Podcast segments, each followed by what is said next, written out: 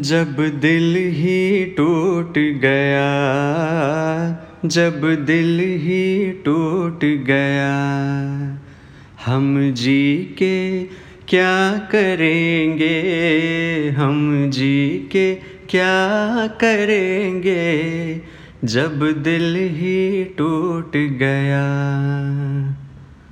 Kundan Lal Sehgal, India के सबसे पहले सिंगिंग सुपरस्टार। हिंदी और उर्दू समझने वाले लोगों में शायद ही कोई ऐसा इंसान होगा जिसने इस आइकॉनिक गीत को नहीं सुना होगा। पता है, बचपन में अगर मन के खिलाफ कोई चीज़ हो रही हो तो हम लोग इस गीत को मज़ाक में गाते थे कि जब दिल ही टूट गया, हम जी के क्या करेंगे? बहुत मेलोड्रामा करते थे। खैर, वो तो बचपन की बात थी। तब तो समझ नहीं थी बिल्कुल भी पोएट्री की या संगीत की। But as I grew I realise how beautiful these songs are तो चलिए आज हम डिस्कस करेंगे कुंदन लाल सहगल साहब के गीतों को और उनमें आए हुए खूबसूरत उर्दू अल्फाज को।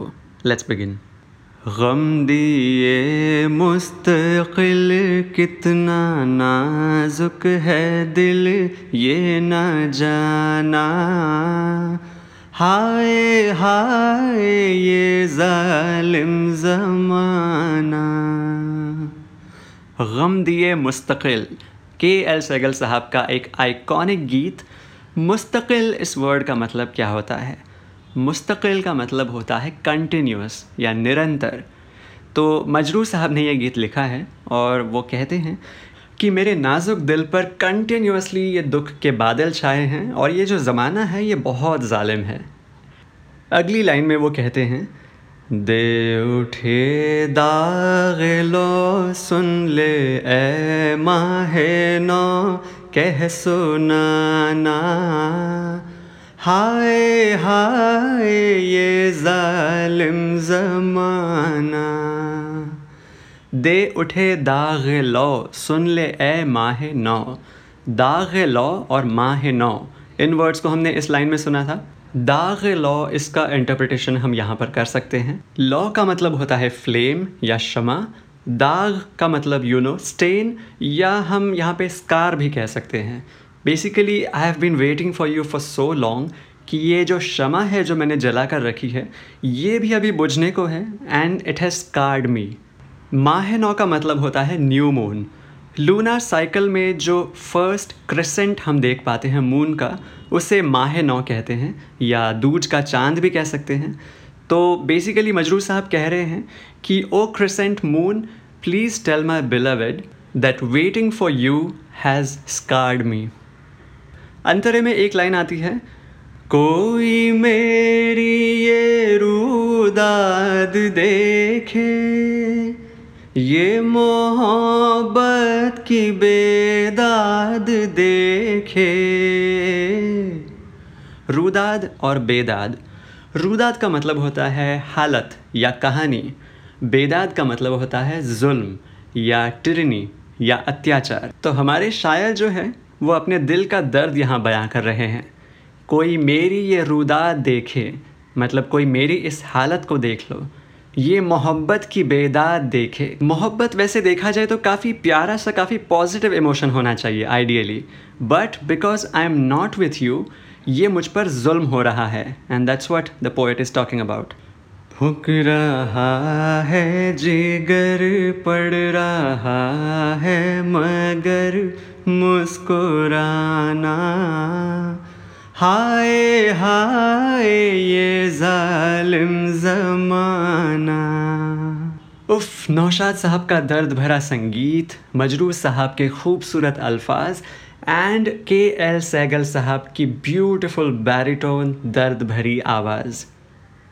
Moving on to the next iconic song है कातिब तकदीर, मुझे इतना बता दे।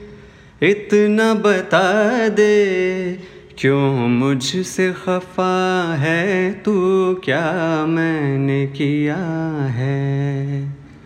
कातिब तकदीर। कातिब इस वर्ड का मतलब क्या होता है? कातिब का मतलब होता है लिखने वाला। सो कातिब तकदीर, इसका मतलब होता है तकदीर लिखने वाला, भाग्य लिखने वाला। आगे की लाइंस कुछ इस तरह हैं। हिस्से में सबके आई है रंगीन बहारें, बदबख्तियाँ लेकिन मुझे शीशे में उतारे। बदबख्तियाँ। बख्त इस वर्ड का मतलब होता है डेस्टिनी भाग्य। तो बदबख्त का मतलब होता है बैड डेस्टिनी या दुर्भाग्य। तो वो कहते हैं कि सबके हिस्से में रंगीन बहारें आई हैं, लेकिन मेरा नसीब जो है वो इतना ख़राब है, जिसकी वजह से मैंने शराब को ही अपना साथी मान लिया है।